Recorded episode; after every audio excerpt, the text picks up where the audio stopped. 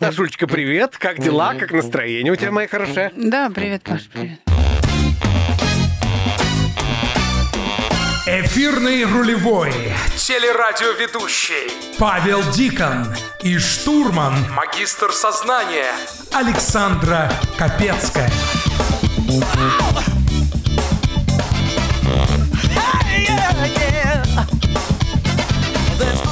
Ну, что случилось? Хочешь настроение подниму тебе? Ну, не знаю, давай. Что значит «давай»? Сейчас поднимаю. Итак, вспоминай анекдот. Помнишь, такой был хороший анекдот? Ежик научился попой дышать, сел на пенек и задохнулся. И чё? Как и чё?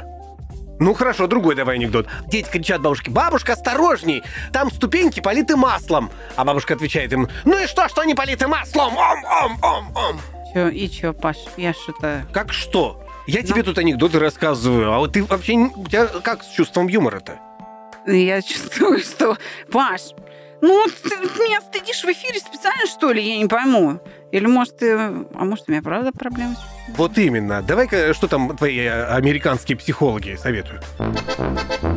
Будьте добры, помедленнее, коллеги. Я записываю. Психологи со всего света.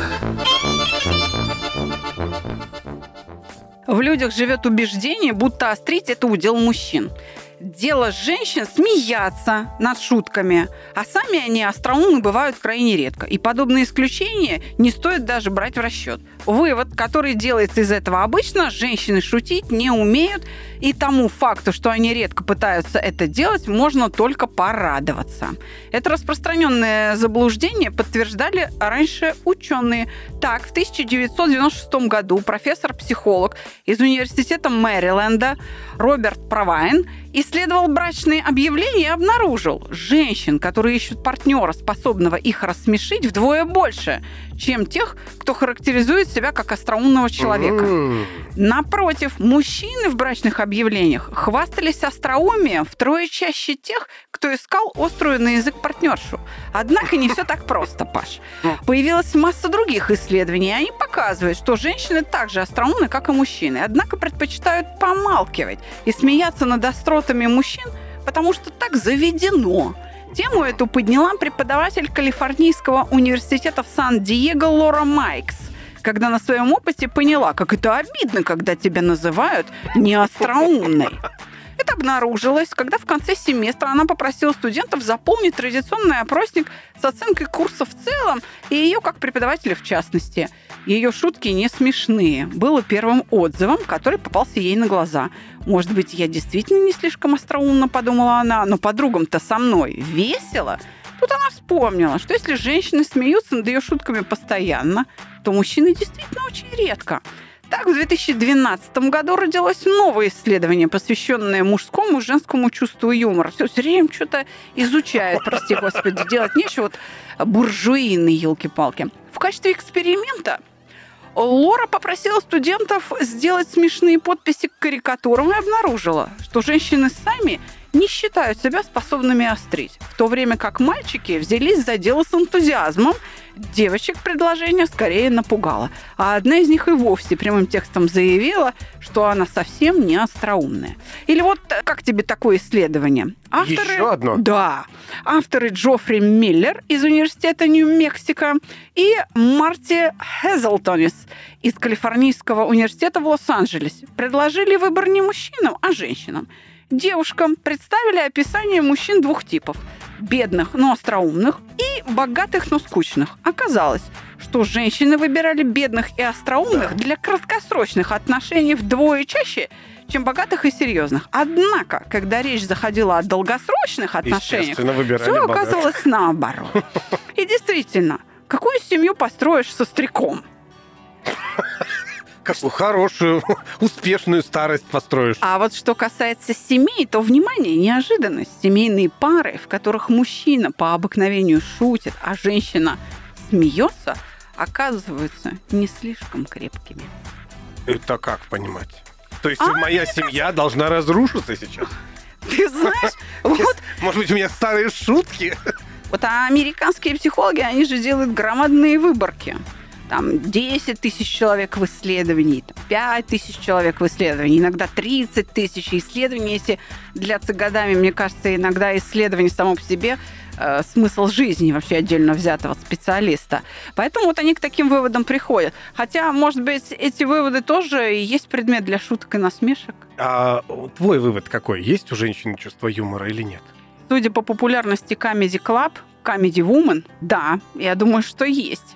А Ну, краснодарская команда, вот КВН, из которой они вышли. Телочки какие-то там. типа как того, да. Очень даже ничего себе шутят, мне кажется. Ну, ладно, соглашусь с тобой. Хотя, Хотя, может быть, женщины шутят не публично. Может быть, женщины шутят действительно дома, знаешь, троллят своих мужиков.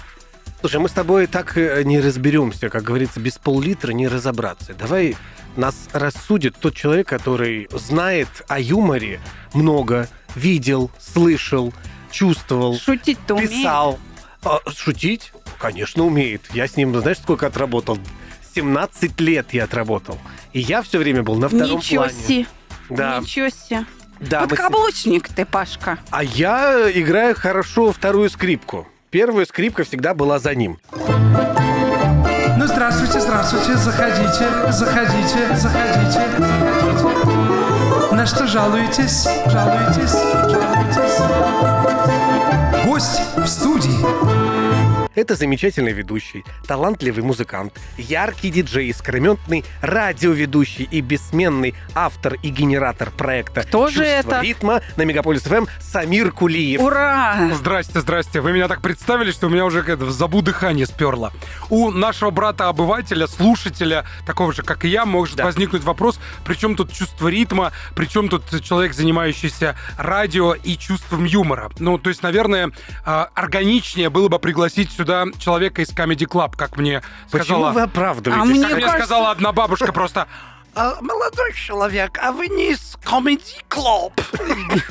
Я говорю, нет, но я задумаюсь над вашим вопросом. А что, Здрасте это- всем. Здрасте. Привет. То есть вот это ты считаешь, что это не чувство юмора, это не проявление его э, яркой э, детали? Просто мне кажется, что есть определенная каста людей, которых приглашают в качестве экспертов на подобного рода радиошоу, чтобы они давали экспертные советы, хотя бы потому, что они взяли на себя такую особенность зарабатывать юмором на жизнь. А я Нет, думаю, это что вот они как работа, раз да. и не смешные в Да? этот момент. Если их при- э, пригласить в качестве эксперта, то я полагаю, они...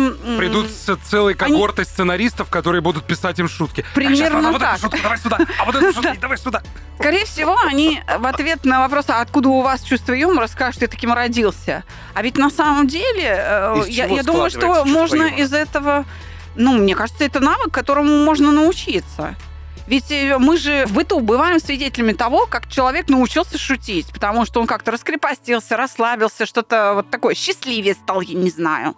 Согласен, согласен. Мне кажется, все-таки здесь первую скрипку играет воспитание, во-первых. Во-вторых, самовоспитание, когда ты читаешь умные книжки. Есть огромное количество великолепных писателей, которых можно назвать по-настоящему остроумными. За всю историю человечества накопилось громадное наследие книг. Это и Антон Павлович Чехов. Я только хотел Чехов, да, АПЧ, прям да. И- но у, него- у него еще и такой юмор тонкий, Да. ирония такая. Местами, конечно, она грустная, но так или иначе это питает душу, так же, как и классическая музыка. Есть, мне кажется, тождественные юмору какие-то направления в искусстве, к которым ты можешь возвращаться, но, казалось бы, они вроде бы тебя не учат юмору как таковому. Но в целом, когда складывается эта мозаика, вот этот многокрасочный спектр видов искусства, которые идут с тобой рука об руку, да. да, они как раз дают тебе вот, этот, вот эту интеллигентность и понимание картины юмора в целом, то есть такое тонкое чувство юмора, потому что не все обладают именно тонким чувством юмора, и сейчас есть большое количество разных радио и телешоу, которые, как мне кажется, на мой субъективный взгляд, конечно же, культивируют пошлый юмор. И Они- размывают. А мне всё. кажется, Да. они э, не смешные, потому что за кадром слышен смех зала, чтобы было понятно, где, где должно быть смешно. Ну, я, правда. Я даже, наверное, хотел сказать не совсем об этом. Я хотел, хотя абсолютно правильная точка зрения, я хотел сказать о том, что размыты границы юмора. То есть я недавно смотрел интервью с одним из э, шоуменов, который сейчас считается одним из передовиков. Дмитрий Нагиев? Нет, нет, нет, он э, забыл, как его зовут. В общем, он э, stand-up comedy вот в А. этих всех отраслях. А, он как раз и говорит о том, что для юмора нет границ. Можно шутить над всем.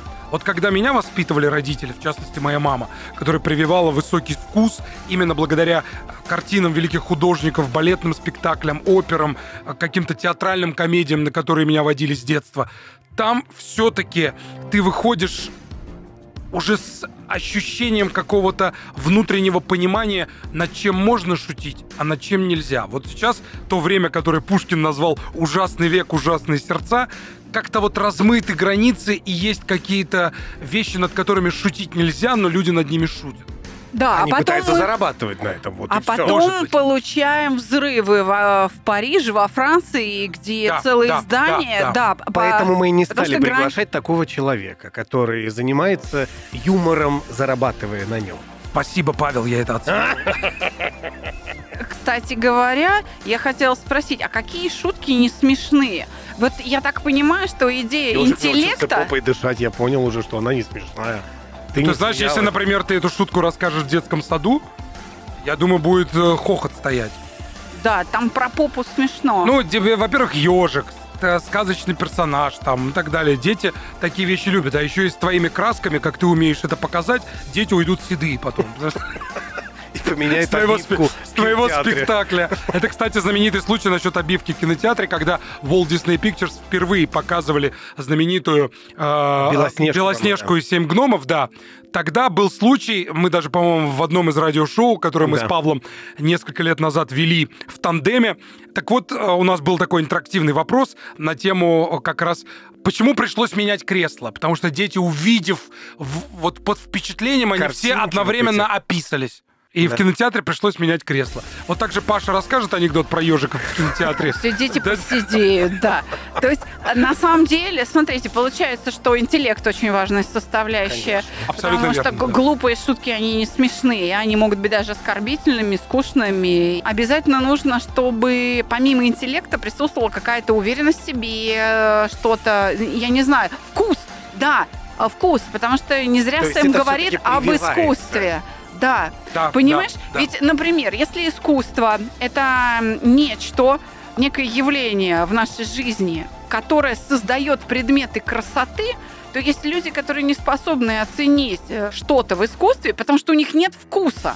Если нет вкуса, ты красоту не можешь оценить. Но недаром старая добрая э, древняя мудрость гласит, самый легкий способ не стыдиться своей низости – это презирать высоту.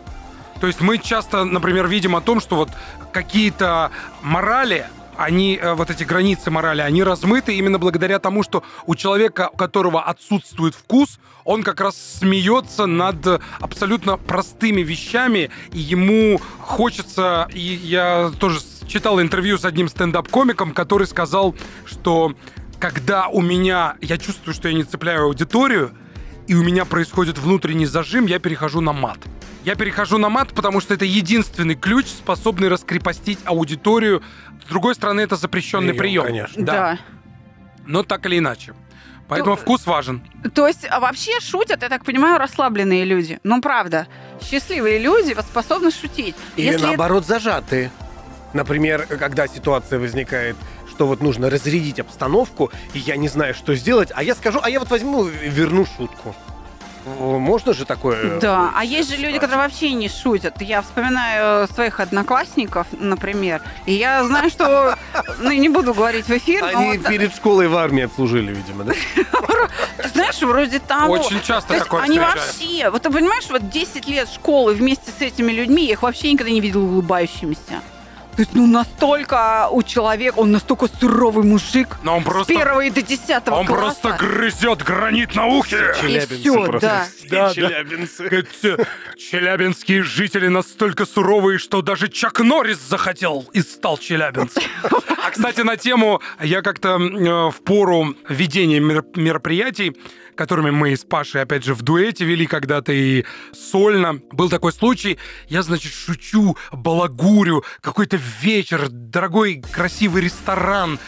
Вроде бы вот мне казалось, что сейчас все будут счастливы, Смеяться. смеяться и чепчики в Радоваться. воздух бросать. И вдруг я подхожу к организатору, «Ну, что происходит, почему? Вот она говорит, То есть реакции ноль, я да? говорю, да, я же, вы же знаете, что врачи, врачи в основном тонко чувствующие юмор люди. Так это патологоанатом. Да, вот это, вот это засада. Кто в морге работает, тот на банкетах не смеется. Вот примерно так.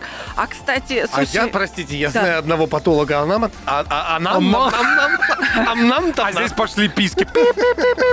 Так вот, у него потрясающее чувство юмора было. Но может быть это, кстати, э, стадное чувство, которое распространяется, когда они собираются вместе. Вдруг вот он один, Может быть, у них кто-то умер в этот раз?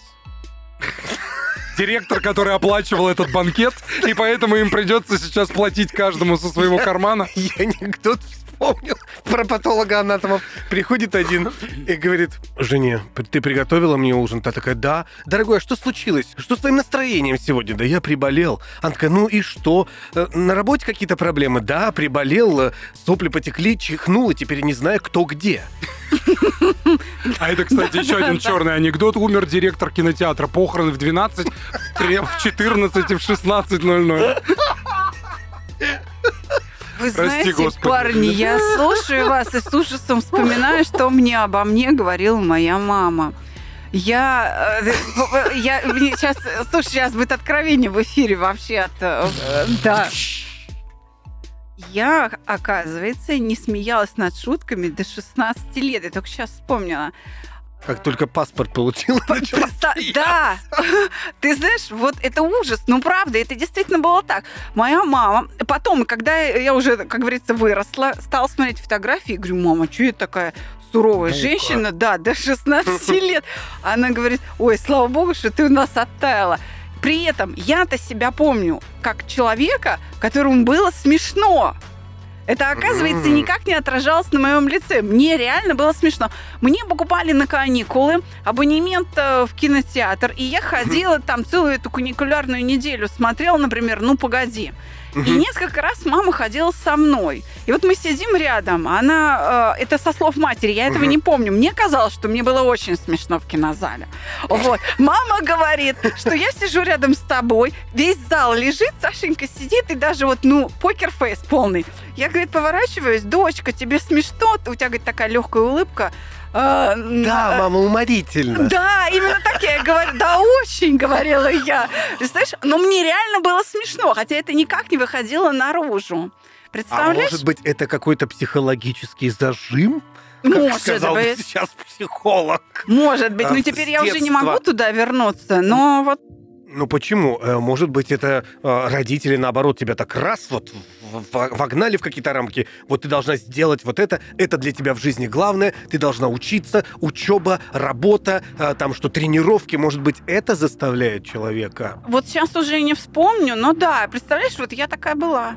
Мне почему-то кажется, что все-таки мы не всегда правильно воспринимаем собственных детей. Нам всегда кажется, что ребенку нужно говорить, ну вот здесь надо смеяться, ну посмейся, а вот здесь надо заплакать. То есть, а ребенок это большой человек, ну в смысле маленький человек, который станет большим, но он уже изначально обладает своими определенными качествами, чертами характера. Я, конечно, сейчас говорю как обыватель, потому что я есть в данных вопросах. Отец. Обыватель, да, но при этом я знаю, что мои, например, сыновья, я никогда им ничего не запрещал, если это, конечно, там не переходят какие-то границы морали. Но, тем не менее, каждый раз, когда мы с ними разговариваем, я понимаю, что мои желания, мое чувство юмора, мои какие-то особенности, это только мое. У них все по-своему. Хотя есть какие-то тождественные вещи, которые пересекаются, потому что, опять же, с самого детства я им показывал какие-то кинокартины, там, давал читать или сам читал им какие-то книжки, веселые сказки, мы там что-то раскрашивали, еще что-то. И в некоторых вопросах я понимаю, что они меня понимают с точки зрения вот этой как это сказать, тождественности, наверное. Мы одинаково смотрим на некоторые вещи. А тогда вопрос, извините, а как тогда относиться к тому человеку, у которого нет чувства юмора? Ну вот как? Может быть, ему рассказать, может быть, как-то помочь? э, чтобы он... А может быть, Вопрос в том, насколько он вас об этом просит. Да. Может быть, Есть- человека вообще лучше на психотерапию отправить, потому что мы же не знаем, почему он не смеется, правда. А если, а если у него свое чувство юмора? Я вот буквально недавно был на музыкальном фестивале, куда мы все ездили. Э, Я играл там диджей-сет в Сочи. Я там познакомился с человеком, который... Это от программы «Чувство ритма». От программы «Чувство ритма», да, знаменитый фестиваль Alpha Future People. Вот мы туда все ехали, ездили и, соответственно, играли на танцполах, каждый свою музыку. Я познакомился там с человеком, который не имеет отношения именно к творческой прослойке участвующих в этом танцевальном действии людей, но он постоянно ходил и как-то вот в проброс что-то говорил. И каждый раз, когда я краем уха цеплялся за те шутки, которые он выдавал, я к нему А подошел... они хорошие шутки Они были великолепные, но Да? он как-то это скажет, но не ждет резонанса, он не ждет внимания. Типа, сейчас я стану и скажу шутку, а вы все будете смеяться. Такого нет. То есть это какая-то система полутонов. Со стороны может показаться, что у человека нет чувства юмора.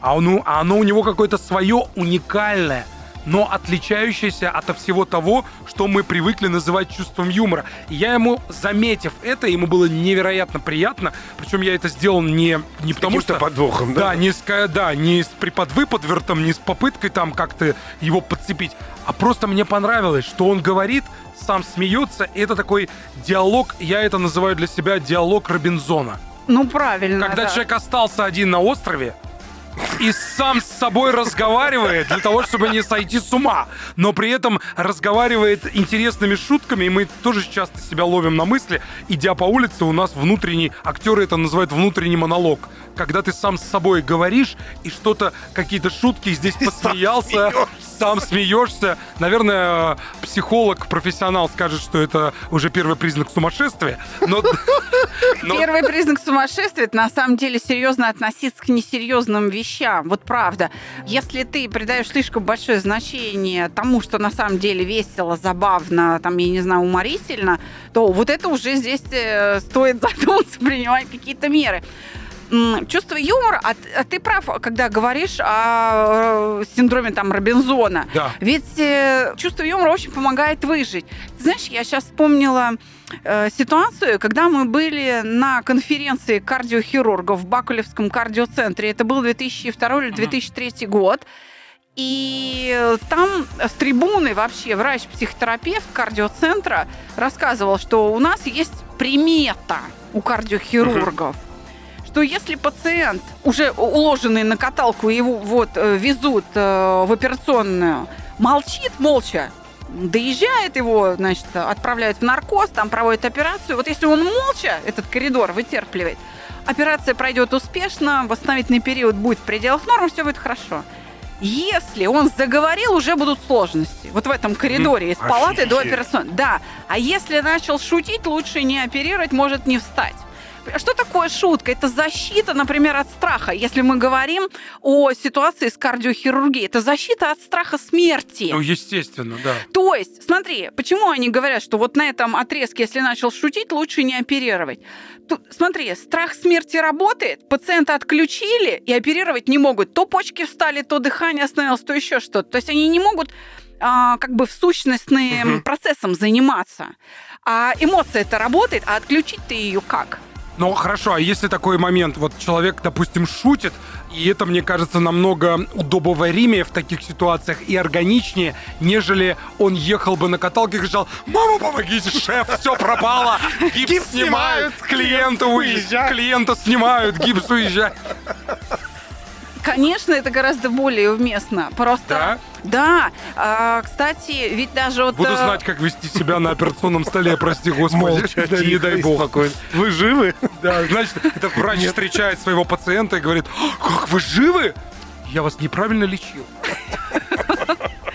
Но, но я хочу сказать, что это, мне кажется, очень важный навык для выживания, правда, чувство юмора. Абсолютно верно, да. А у меня, кстати, был такой момент по, по поводу операции. Мне как-то делали операцию, это было в году 2014, и мне абсолютно было непонятно, почему я не могу дойти до операционной пешком.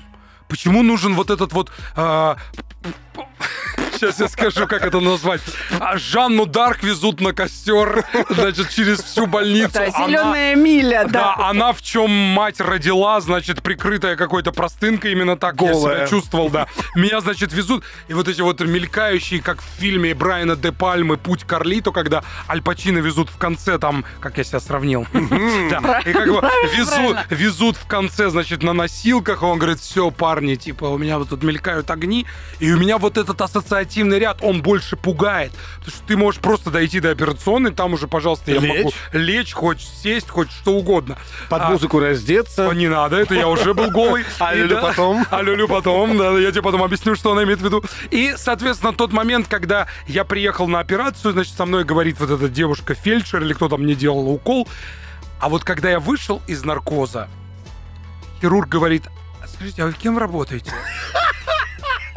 Я говорю, я радиоведущий. А мы поняли. Он говорит, а да. мы поняли, вы тут такой радиоэфир провели.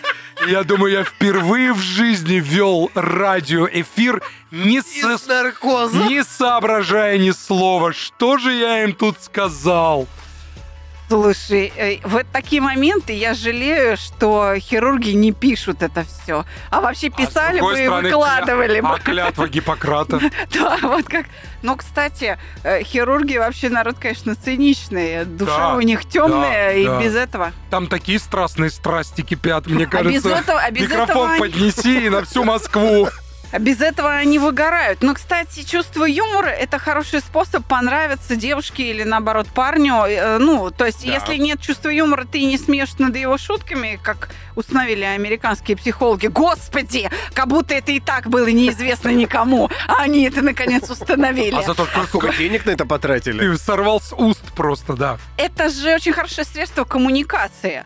Вот скажите, пожалуйста, вам э, какой э, интересен гость э, у вас на радио и на телеэфирах? Тот, который умеет шутить или который очень суров? Конечно. Смотря какая тема. Все Да. зависит от темы. Но все-таки говоря о том, что уклон в наших с тобой передачах, особенно когда мы работали в тандеме, он на юмор, Да. на открытость, конечно, сложно, например, представить себе человека, который пришел и который понимает, э, он эксперт в теме, потому что, допустим, мы с Павлом вели программу о кино. К нам в основном приходили актеры, Актеры и режиссеры. режиссеры. И когда приходит актер, а тебе нужно из него клещами доставать, нежели человек, который сразу резонирует на твои да. шутки, парирует, и вы вместе уже не в тандеме, а втроем. Так, все-таки главный вопрос. Что ты хотела еще А спросить? я хотела спросить, а вот э, вы же учились, э, высшее учебное заведение же заканчивали, да, Да. в институте. Какого преподавателя лучше слушают? Мне кажется, тот, который с чувством юмора преподает, да. это вообще он пока... истории, сказки. У нас, у нас было несколько преподавателей, извините, вас перебил.